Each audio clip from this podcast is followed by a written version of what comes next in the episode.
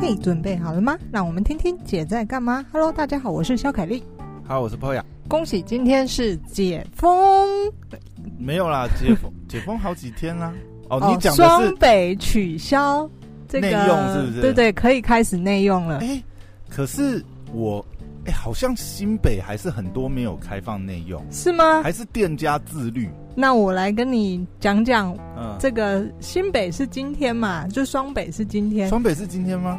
是的，八月三号，我们录音这一天啊。等一下，我可是为什么我刚刚，哎，怎么了？我 你刚经过如何？我有看到 Starbucks 里面有人，但是我没有看到餐饮店里有人哎、欸，好奇怪。哦，好，但我跟你分享一下，我上礼拜离开了我们天龙国，去了其他城市。你知道其他城市？就是早就也不是早就，大概提前几天已经开始开放内用了嘛。上礼拜吧，而且你知道吗？对，我有个朋友是，哎、欸，他好像是在，他现在是在台南。哦，你知道他篮球框都装回去了？怎么可能？有是啊，他已经可以在户外打球了、欸。我只是想跟你分享一下，现在的有开放呢，是有条件开放嘛，因为餐厅还是。要采取梅花座，于、哦、是呢，因为我上礼拜、欸、超商也开放哎、欸，所以现在全部都开放。我上周末下去找找人的时候呢，高雄吗？没有没有，我去新竹，结果我们、哦、这么近，拜托，结果也在新竹而已，也在外面吃饭。新竹已经可以外用了，而且我跟你说，内、呃、用了。这个梅花座呢，有开跟没开是没两样，就是如果你是板子啊，隔板啊。你要怎么讲话？而且你知道星巴克多透明隔板呢？星巴克多妙呢？嗯，没有，它透明隔板，你也不是坐对面，它是坐斜对角。啊，没有关系啊，斜对角，反正是透明隔板啊。斜对角怎么讲话啦？可以啦，怎么不，不能？真的很远，然后它有隔那么远吗？对，坐对面那个也不能坐人。嗯嗯嗯嗯，对对，我知道这个规定啊。然后我就想说，哇塞，这个这个讲话必须要可能用。好的嘛，你你知道吗？很多店家就是上一次解封的时候，你知道，嗯、呃，就是我有的时候会跟店家在那边聊天嘛。对，有的店家都跟我讲说：“哎呀，我们就期待要解封。哎、欸，我那个亚克力透明板我都已经装好了，你知道，我在等你宣布。结果上次还没。可是我觉得这样吃饭真的吃的很不愉快。你通常顶多顶多，我觉得就两个人。”你再多呢，你没办法，因为要做梅花座，你基本上。现在基本上也不能聚餐呐，也没有办法要聚餐的人。但是你知道吗？哎、欸，能够坐在外面这样，就是能够坐在餐厅用餐，我就觉得人家很幸福。睽违两个多月来，对啊，你一天到晚面对电脑，在电脑面前吃便当，你觉得怎么样？对啊。那我去我去那个咖啡厅啊、星巴克或者餐厅啊，我觉得现在最好的时机就是欢迎单身一个人。你就可以随便选位置，哎，你知道吗？啊、还有啦，其实我觉得这段期间最怀念就是吃到饱。哦，虽然说我现在食量也没那么大，嗯，但是你看，哎、欸，你外带吃带吃到饱，因为那个外带怎么吃到饱、啊？吃到饱餐厅还是有开放外带啊，但是你外真的吗？有有有有有有，那怎么装？没有，它就是变成是套餐的分量给你，但你就觉得很。哦你就觉得，哎，我要吃到饱，就是你知道吗？比如说像呃，我还蛮喜欢去吃那个麻辣的啊，麻辣不错。你知道我喜欢麻辣，就是、呃、我不一定是，但是我就喜欢这个吃一点，那个吃一点。对对对。然后它呢，你看麻辣有一个呃，比如说它内用有一个是那个呃，它就是咖喱。牛肉，嗯，因为他们很多那个牛肉嘛，所以他对对对对对，他就会做一道菜，这样安格斯牛肉，然后去弄咖喱牛肉，对。然后像他有的又有那个现榨果汁，他有些店有些，比如说那个 Neo Nineteen 上面那一家，新义区 Neo Nineteen 上面那一家就是有现榨果汁，嗯嗯。然后然后还有十 喝个一百杯十季节的那个水果，对不对？对。比如说什么呃。呃，什么呃，他常常有那个什么莲雾啊，哦、什么他要帮你切好，有没有、嗯、葡萄啊？你就是贪图有人服务。然后有一阵子有还很很长，就比如说草莓的季节，还有草莓哦。啊，这种你不去那种吃到饱店，你说你要怎么外带？你他怎么给你那个分量？对，是不是？对台湾人影响最大，好像是吃到饱这个东西。你知道我之前本来之前呃本来好像八月八月还是七月。本来已经定好有一个有一个很有名的吃到饱那个连锁叫什么？它是同一个系列。吗？还是？呃，没有没有，它是就是呃，它是有海鲜，然后日式什么东西的，嗯，续集啦。哦，因为我之前、嗯、呃，他之前我之前去吃过，他在那个呃信义微风，哎，信义南山微风楼上吧，嗯，有一家就是同一个集团，他有一家叫想想，嗯，那一家我去吃，我好像是去年还前年去吃吧，对，哎，就觉得哎，品质很好，你知道吗？虽然它也不便宜啊，嗯、但是。会让你觉得，哎、欸，这个值回票价，它好像一千多吧，一个人也是一千多。但是问题是，常常都需要定位啊，而且一排就排好久。你知道续集就我们定了大概，哇，好像两三个月，你知道就要先定。对对对，因为它很难定啊。嗯。然后靠疫情来就没吃到，我就在想，哇 啊！原来你想吃的餐厅不止一家啊，就是你会提前很久很久计划。哇，那真的是解封之后吃到饱的餐厅也要大爆炸了。对啊，你看我们之前不是解封之前、嗯、还还好啦，封之前刚好去吃了那个烧肉，对不对？那个，欸、你完蛋了，一下想不起来。哦，发肉了，发肉。对对，对啊，你看像这种店，你不可能。老实讲，外带就没那个味。嗯，有时候餐厅是吃气氛的，而且你去吃那种烧肉店，就是要有人帮你服帮你烤啊，对不对？你自己烤。我上次不是跟你说过那个呃，哦，你说那个准备器材的烧肉店那一家，对啊，但是他那个是没有办法的办法，因为都不能内用，他只能够外送。那个连锁集团嘛，那个那家叫什么？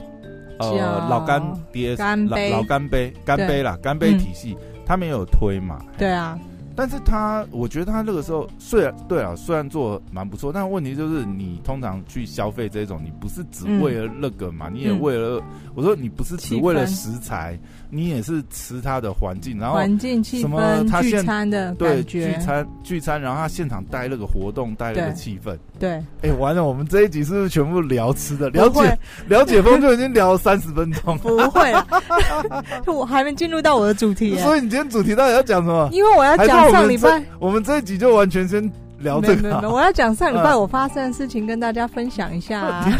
你确定先讲了一个十分钟，然后再讲这种莫名其妙再来切主题吗？好啦，我开始要切入我的主题。所以今天的主题不是不是不是解封后要怎么吃东西，是解封的商业思维，不是？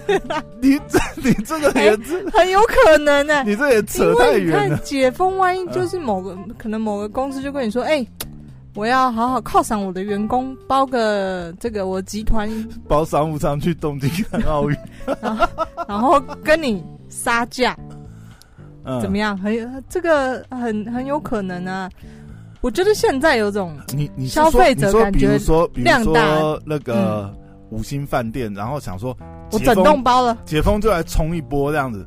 我梅梅花房，员工一人一间。不是啊，我是说报复性消费这件事情，很有可能就变成，也许说本来只是想要买三个，后来买一百个，就是我想想，就是这种消费者有一种我量大，就是我是 king of the world，那什么都可以那个呢？怎么了？报复性运动，哇，球场那么久没开，对，给他打二十四小时，对，无间断，不是。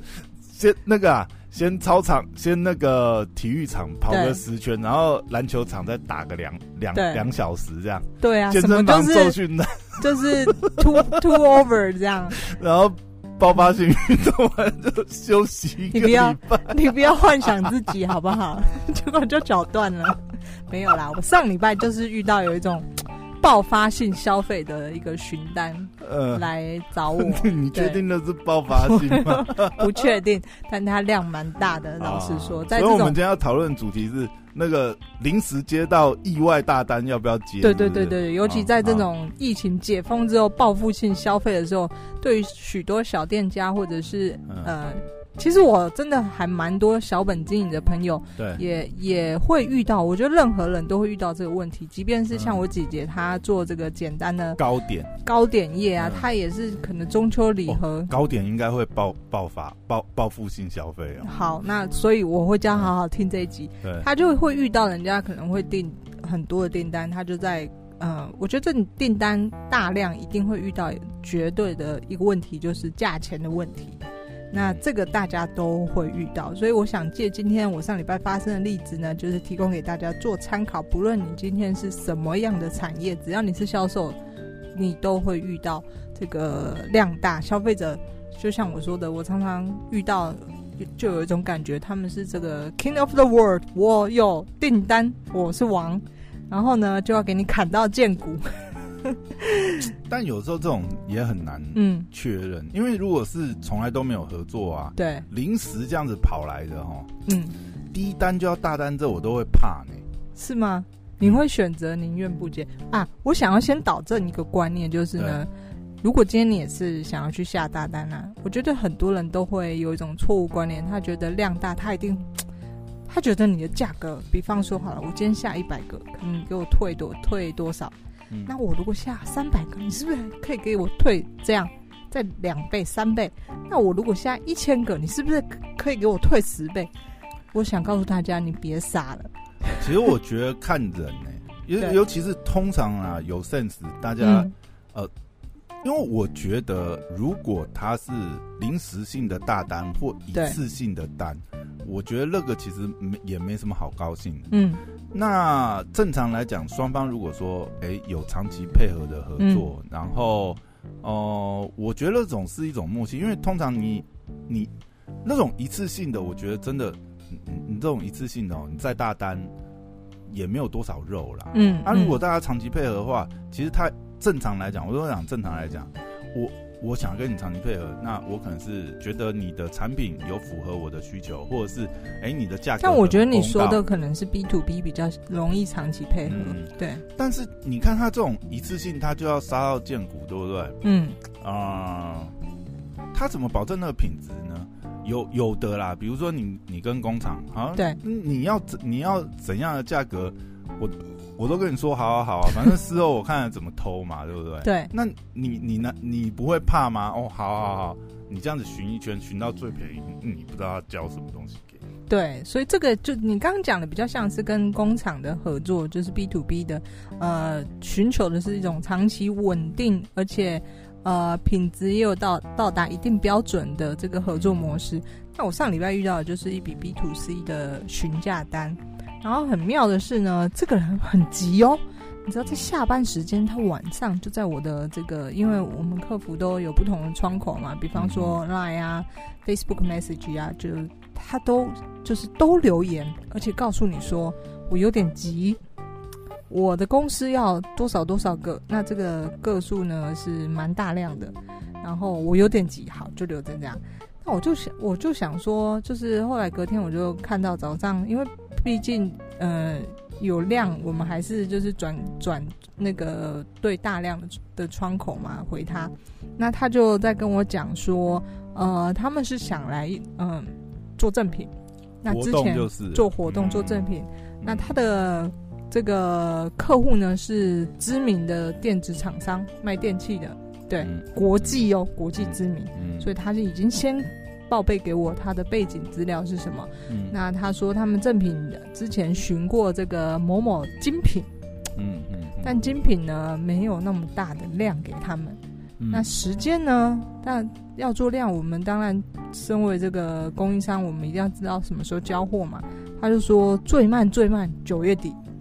嗯，他就说那希望呢你回报尽快回报一个价钱给我，他也好回报他老板进度怎么样。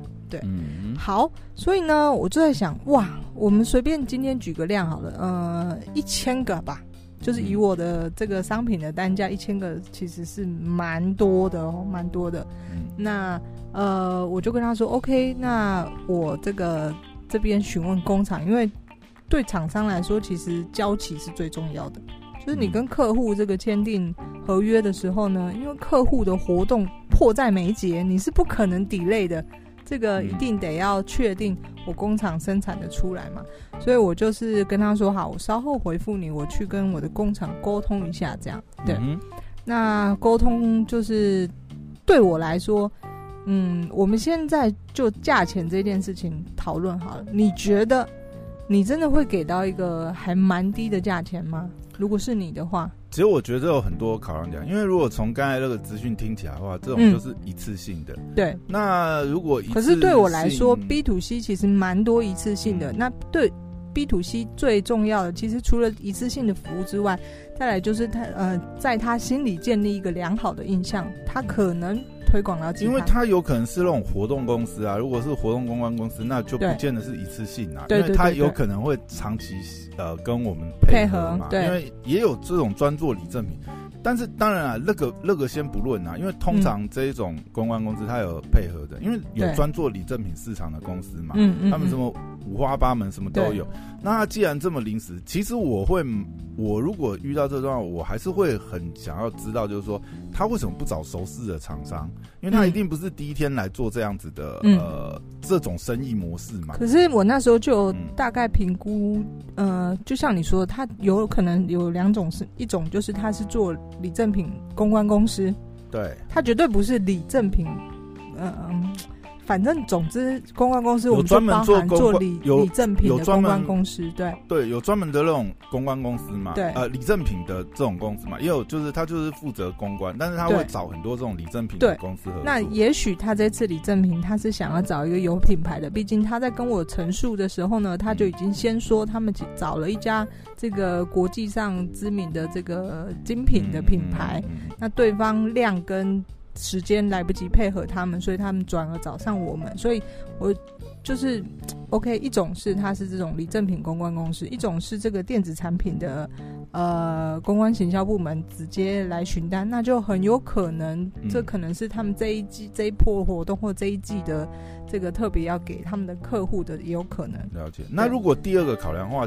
第二个，我就会想说，好，假设他是知名公司，嗯，那我的品牌有没有曝光的机会？嗯、我的意思说，有的，他这样子做，他就他就给你一个诱因哦，他真的很奸诈，他就因为有，因为有的是，比如说，他会，嗯、他会要求你，就是说，我是要你的，但是呢，logo 是要挂那家，因为是活动嘛，对，比如说他他要挂某某某 logo，但是用我们用我们的产品，那挂他的 logo，就特特试款给他。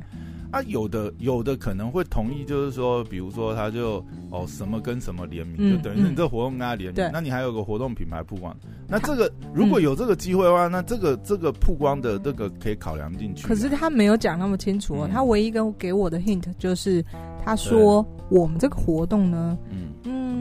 可以，就是帮你们多对多曝光一下，这样对他也没有，他什么都没有透露，嗯、他只说这个活动的版位上，也许可以帮你们做个曝光。那希望我们价钱上面可以呃斟酌给给他们一个漂亮的价钱。那我再来就会考量我我我们自己的状况，比如说哦、嗯呃，假设他们有特定要求的话，我是不是有库库存？我是不是有那个？嗯呃，就是库存，嗯，如果我本来就有现货库存，然后呃，嗯、那就是在可以的价格上面尽量给他，嗯、我觉得还好，因为一次性嘛，嗯，他、啊、如果量够大，其实就看双方可不可以做啊，嗯，那有的时候。其实也要看状况，你看像前阵子这么惨，对不对？对。那如果真的怎么样换现金变现，也是一个做法，嗯、也不一定是很坚持那个理论。嗯。我觉得如果说是、嗯、因为这是时间空间的问题嘛。对。对啊。好。呃，我我觉得你的就是询问你是一个很好，因为。就是我有我的想法，那你也有你的想法，而且你可能也代表其他不同的思维，比方说小品牌的思维，或者是呃，或者是要建立关系的思维，或者什么什么的。我觉得这个其实要可以从很多方面去考量，因为你的考量点很多，嗯、你每一个考量点都可能影响到你这个。甚至我可以讲，就是说，如果它真的是有一定的曝光效应的话。嗯那其实因为活动嘛，嗯、活动本来这个东西，呃，成本就是不会公开的。对。但是呃，就是要不要从这一单赚到钱，或者是从曝光上面，或者说用转现金，嗯，哦、呃，增增加手头上的现金，那都是很多种考量啊。对。甚至评出都是一种考量。对。对对，那对我来说呢，嗯，你一定很想知道我，因为其实上礼拜碰到我有问你嘛。对，那你给我了一些方向，那呃，我后来也跟他周旋了一下呢，然后你猜我做出一个什么样的？我我因为我不知道，因为我不知道你你最后跟他他回你什么东西，因为他也可能他回一个很离谱的价格啊。嗯、但我觉得这个东西会有一个底线吧，大概很基本的底线应该就是。最最低最低了不起平出啦，我的、嗯、我讲平出是包含税啊那些东西，不太可能亏钱做他这一单，然后为了行他做这。你觉得我缺钱？我看起来像缺钱吗？没有啊，开玩笑。还还有还有还有一种是钱都压在先 压在货上，想要先周转一下换点这也是，这也是这也是那才有可能说哦、嗯呃，用一个很特别的，或者是那批货本来就消不掉。对，它是一种，它是一种库存滞销品。所以我觉得听众当然不是说这个我的例子就套用所有的。我觉得分享例子最最好玩的地方在于，你可以就是多加思考，你现在遇或者是未来，假如你遇到这样的状况的话。呃，参考我们的例子，再想想你自己的现况，你可以做出一个正确的判断。因为大家的状况例子也不一样。对，比如说他先前寻那个牌子，比如说假设他去寻什么 LV 还是什么 Chanel 或什么，靠你，你大量你大量不肯给。可是超好笑的是，他讲了一个牌子是我。嗯嗯，我没有什么听过的牌子。你后来有去查，有知道这个牌子是什么？没有，就是它的第一个英文开头就不是行李箱的牌子，所以我合理的怀疑，有可能是呃，真的是精品的牌子，只是这个行李箱或者是、嗯、呃该产品在他们这个牌子并不是主产品品，就像我们知道.可能 LV、Hermes 的他们也许比方都出一个丝巾。那这个丝巾并不是他们的主要的产品啊，对。那的通常也是代的啊，因为这种品牌它哪有可能这样做？其实都马、啊、所以他讲的一个品牌是我没听过的。嗯、好，那我的考量是呢，对我来说，我觉得呃，我是做品牌的公司，所以呢，呃，再加上其我从来在外面并没有这个我们公司的策略啊，就是合伙人之间。呃，共同的这个决定就是，我们对外其实并没有在打价格战。不管从以前我在做旅馆的时候，或者是现在做电商品牌，对我来说一直以来坚持的就是，我们从不打价格战，因为这只会把自己落到最很囧的境界啦。那这个是我在做品牌，就是很坚持、很坚持的东西。不论是这个做活动或者什么，我觉得。我们是做有品牌的东西，有品质的东西给人家，就是我不希望沦落到好像真的赚得很辛苦，那真的还蛮可怜的。所以对我来说，他即便是有量，我我已经先告诉他说，呃，我的价格不太可能低到哪里去，因为我们知道李正品的公司其实他们想要的就是只有低价而已。他最后有给你周旋开个价格吗？没有，他说我自己报好，于是我就自己报了嘛。哦、就是当然我问完，他连一个什么目标价都没有，没有。我我我遇过好几次，呃，也是寻这种礼赠品的。那我通常我就会问他说：“请问你是嗯价格取向找你赠品吗？”那如果对方回复是的话呢，我常常会介绍给他，给我们另外一家就是认识的专做礼赠品，对对对对工厂。那跟他说，就是因为抱歉，我们并不是在这个价格战，你量大，基本上我也不可能真的打到骨折给你，因为对我来说，我我我自己的品牌的价位是在这边的。没有啊，那。我是说，在沟通上也是可以跟他讲，嗯、比如说我的价格区间待在这里嘛。对。那你有想要设定你你你细你预期，你给我个 range，你不一定给我个死的价格。他、嗯、他都没有，他就说你就报就对了。然后我就说 OK 好，很妙吧？那那我当然就是估了一下，嗯、以及就是确定这个我交期 OK 了之后呢，嗯、我就回报给他一个价格。嗯嗯。那因为我觉得你。叮咛我一件事情，就是所谓的这个交期，还有这个付款条件，付款条件就是很重要很重要。因为人家如果这个活动 on 档的话，你 delay 到这是一个很大的事情。好，对，那我所以我在抓时间的时候，基本上我也这个抓的很宽，就我跟我的工厂要求一个可能离他的 deadline 呃还有一个月的时间，这个，所以对我来说，我已经做了这个保护措施。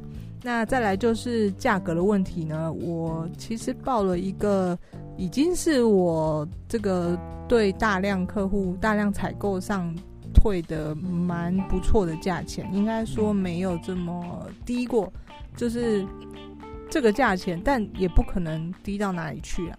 那我我在回报价钱给他的时候，他居然他就回说，嗯，他说我嗯，先跟大家说一下，因为在亚洲人做生意呢，的确大家一定会遇到砍价的问题，所以其实我也把这个这个 range 给抓对了，刷进去报价报价一定还，如果就算你想好，你还是会留点空间给他，给他对对对对，所以这这是我预期，可是我也没有留的，真的很夸张，嗯、就留一点点这样。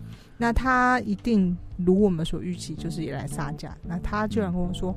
哇，你这个折扣似乎没有太多哎，我那个，嗯，那个精品都给我到什么几折几折，你这个没有，那就没办法，没办法去找精品好了。对对啊，然后我就跟他说，嗯，对，就像你说，我我其实也是老实说，我说真的很不好意思，因为精品他们本来价格定在那个天价，那。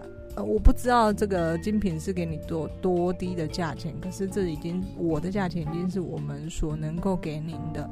那如果真的你需要在这个价格上还我还需要想要我再帮你争取的话，我们这边内部再商量。那他就说。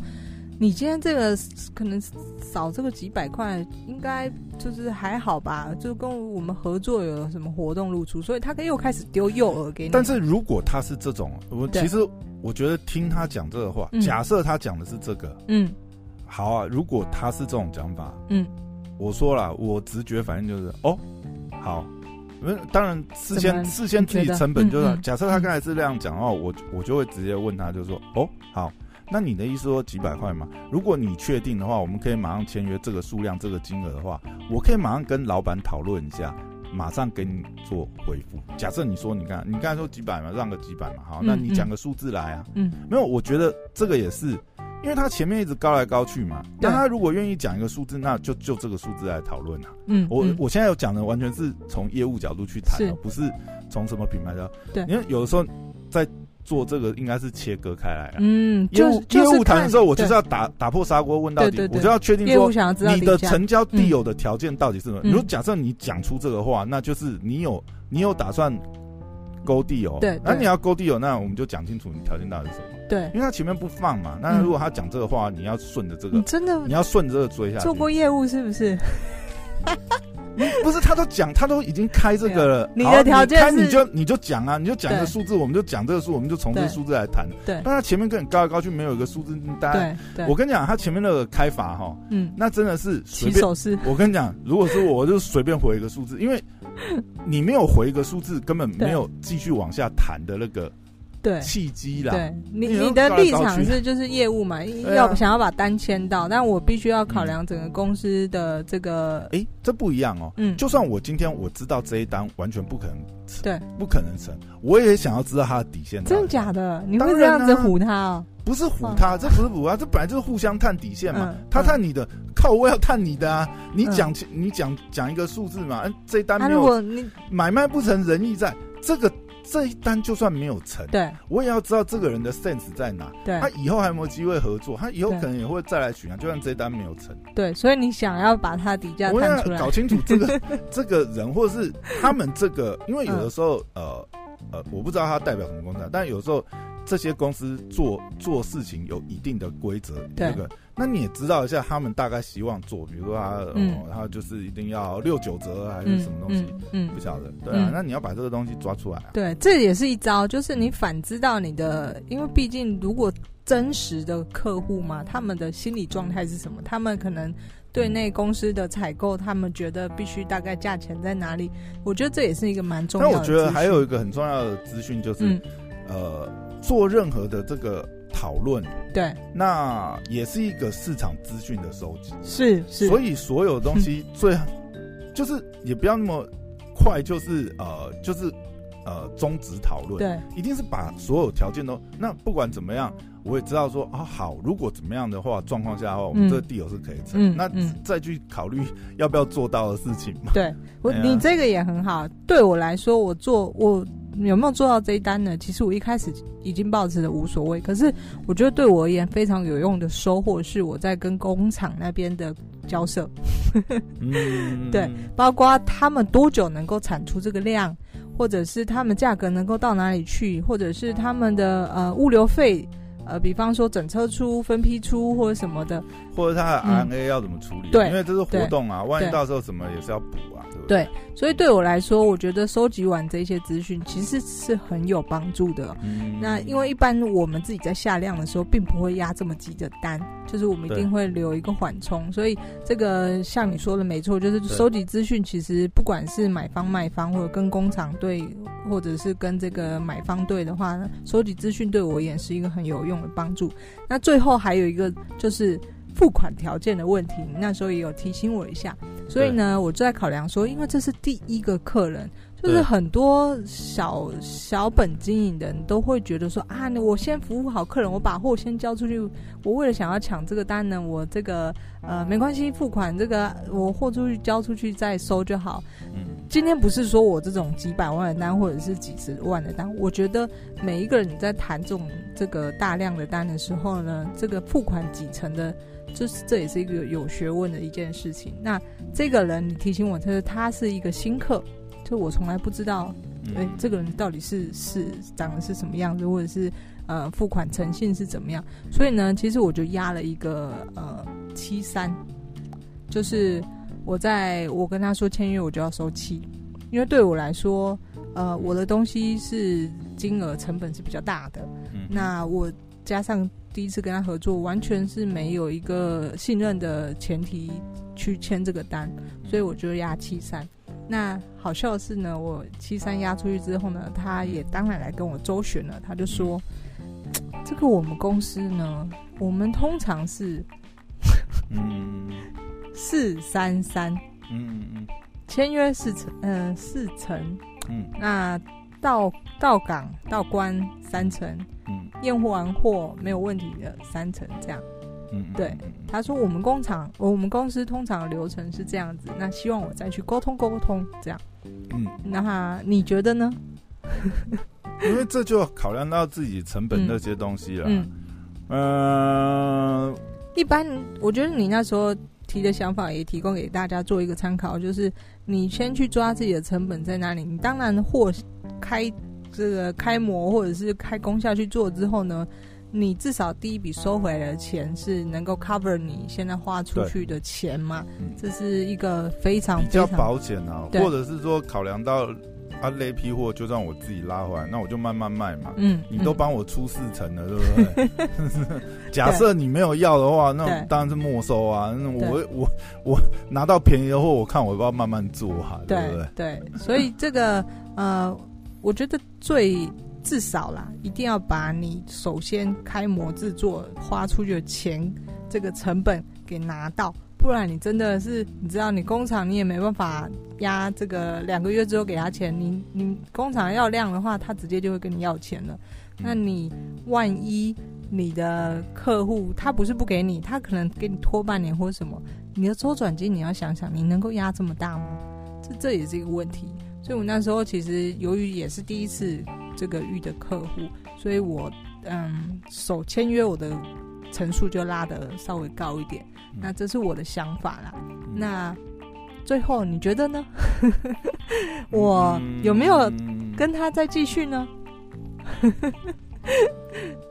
没有啦，因为我觉得这个案子就是，如果说以这个 case 来讲，就是从前面来讲，对，因为第一个他陌生客，然后他要大单，他又是几单，嗯、中间又没有中间介绍人，彼此没有任没有任何这种联系的话，对，基本上这我觉得都是真的很大程度都是来问好玩，当然不能排除有有一小部分的机遇，就是刚好这种天上掉馅饼，这种中乐透这样，那其实我觉得就是。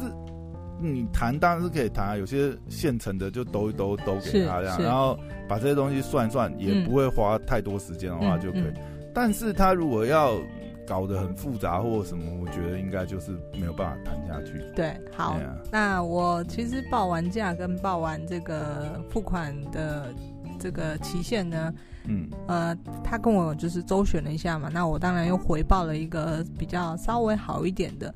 嗯，这样报完之后呢，他就跟我说：“好，我们内部讨论。”嗯，然后就后还有后来有 end of this conversation 就结束了。嗯嗯嗯，他就是拜拜，没无声无息的啦。他有他有一个 d a y l i g h t 嘛？有呃，我说因为这种东西，对，因为他又有一个活动嘛。嗯，那好啦，既然都做功课做到这样子了，然后那个。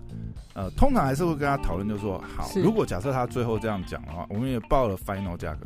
好，那你们一他们内部一定也有他在什么时间点之前一定要做决定。嗯，那我觉得如果以业务 follow up 做完的标准来讲，嗯，你最后一定还是要在他这个最后决定之前再跟他 confirm 一次。对，你们最后决定是什么？然后呢？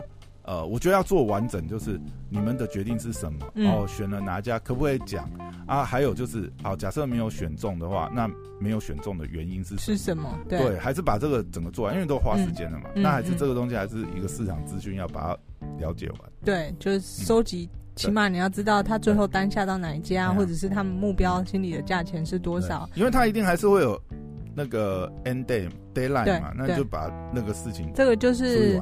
如呃，如果你是负责这种大这个大量采购的业务的话，你可能这一切都要做好资讯啊，就是以应对下一个客人这个再来询单。那我觉得蛮有趣的，就是遇到这个真实案例，分享给大家知道。当然你在遇到大量的时候，你千万不要为了那一点蝇头小利就就栽了。我只能这么说。没有，这讲、嗯、这讲还有一个可能考量，就比较暗黑一点，就是也有可能是同业来寻啊。对，他想要探你的底啊，这也不能不把这个因素考虑，因为这个完全没有中间人介绍，然后他很多资讯都搞得这么莫名，你不晓得他是模模糊糊，他是真的假的，还是来探行探你底的？那如果这样，何必那么那个，对不对？对啊，是不是？那蛮有趣的啊，分享给大家知道。如果你也刚好开公司的话，呃，也可以参考一下我们的这个真实案例。给大家做参考。那如果觉得这一集不错的话呢，也欢迎给我们评价。Apple Podcast 五星留言，五星留言就是留起来。好，那因为这一集这一集前面讲了一大堆解封，然后最后讨论这么严肃的事情是怎样？回归到我们商业思维哦，那好硬哦。讲一个蛮有趣的，嗯，我们不是前上上周在录音的时候就鼓励人家留言吗？对，那我就、欸、有留言了吗？两个礼拜之后，我就又打开了我的留言，终于有了，是不是？我跟你说，终于有一个雪雪片般的留言，他说念一下，念一下，OK，念一下 ID 啊，他他称赞你，哎，他说、哦、真的，男生的口条很好、哦，我看一下在哪里，我怎么没有看到？OK，好啦，我觉得蛮有趣的，他的标题写了一个咬字，咬字，对，咬字，那他就说，嗯，女主持人的口条没有男生好。咬字，这在这在挑拨离间，咬字逻辑都不清楚，咬字听起来不顺耳，先删了，听不下去了。靠！哎、欸，麻烦讲，那你要跟我们讲是哪一集？我们真的回去听，我们才有改善的。我觉得蛮有趣，蛮有趣的。这个，哎、居然有人听出来，我不是台湾腔的咬字了。你不是台湾腔咬字，所以你是哪里？终于。你知道我在做印尼腔吗？我在旅馆业，我还就是、哦、你说旅馆业，我五湖四海各种。我那十年来基本上很少，就是比例跟台湾人混在一起。那我的口音被这个影响偏了非常非常多，就不管是大陆啊、香港啊、马来西亚啊哪里哪里，就是中文已经变得不是中文了。我进来进来。比较好一点，对，那 所以我就想说，很少接触外国人，所以我就想说，哇，终于有人真的，我我承认我的咬字就没有很好，但那我想说，哇，终终于有人听出来，不错不错。那他这个呢，他留了两星评价，但我想说，嗯、对，那也蛮有趣的，可以留五星，然后写批评，然后告诉我们哪里可以修正。不要给两星好不好？真的是 蛮好的，两星你可以那个回到你的小星球了，不用再出来。好，好，这个不用 diss。好了，谢谢大家，也是欢迎大家留言啊。对对对，他留言记得讲是哪一集，不然我们真的搞不清楚你在讲哪一集。但我觉得他蛮好，他说你口条很好，逻辑很清楚。这个也蛮不错的。那这到底是哪一集？因为我觉得有 有些集数可能我也是讲的乱七八糟，因为那我不熟啊。有的是配合你啊，讲清楚说明白啊。请哪一集？请这位 K K L E E Y E U N G 再上来留一下，嗯、留一下。对，你可能删了我的，但你还是有在那个 时间管理大师那边的话，欢迎你上来浮上来告诉我们。谢谢大家，拜拜，拜拜。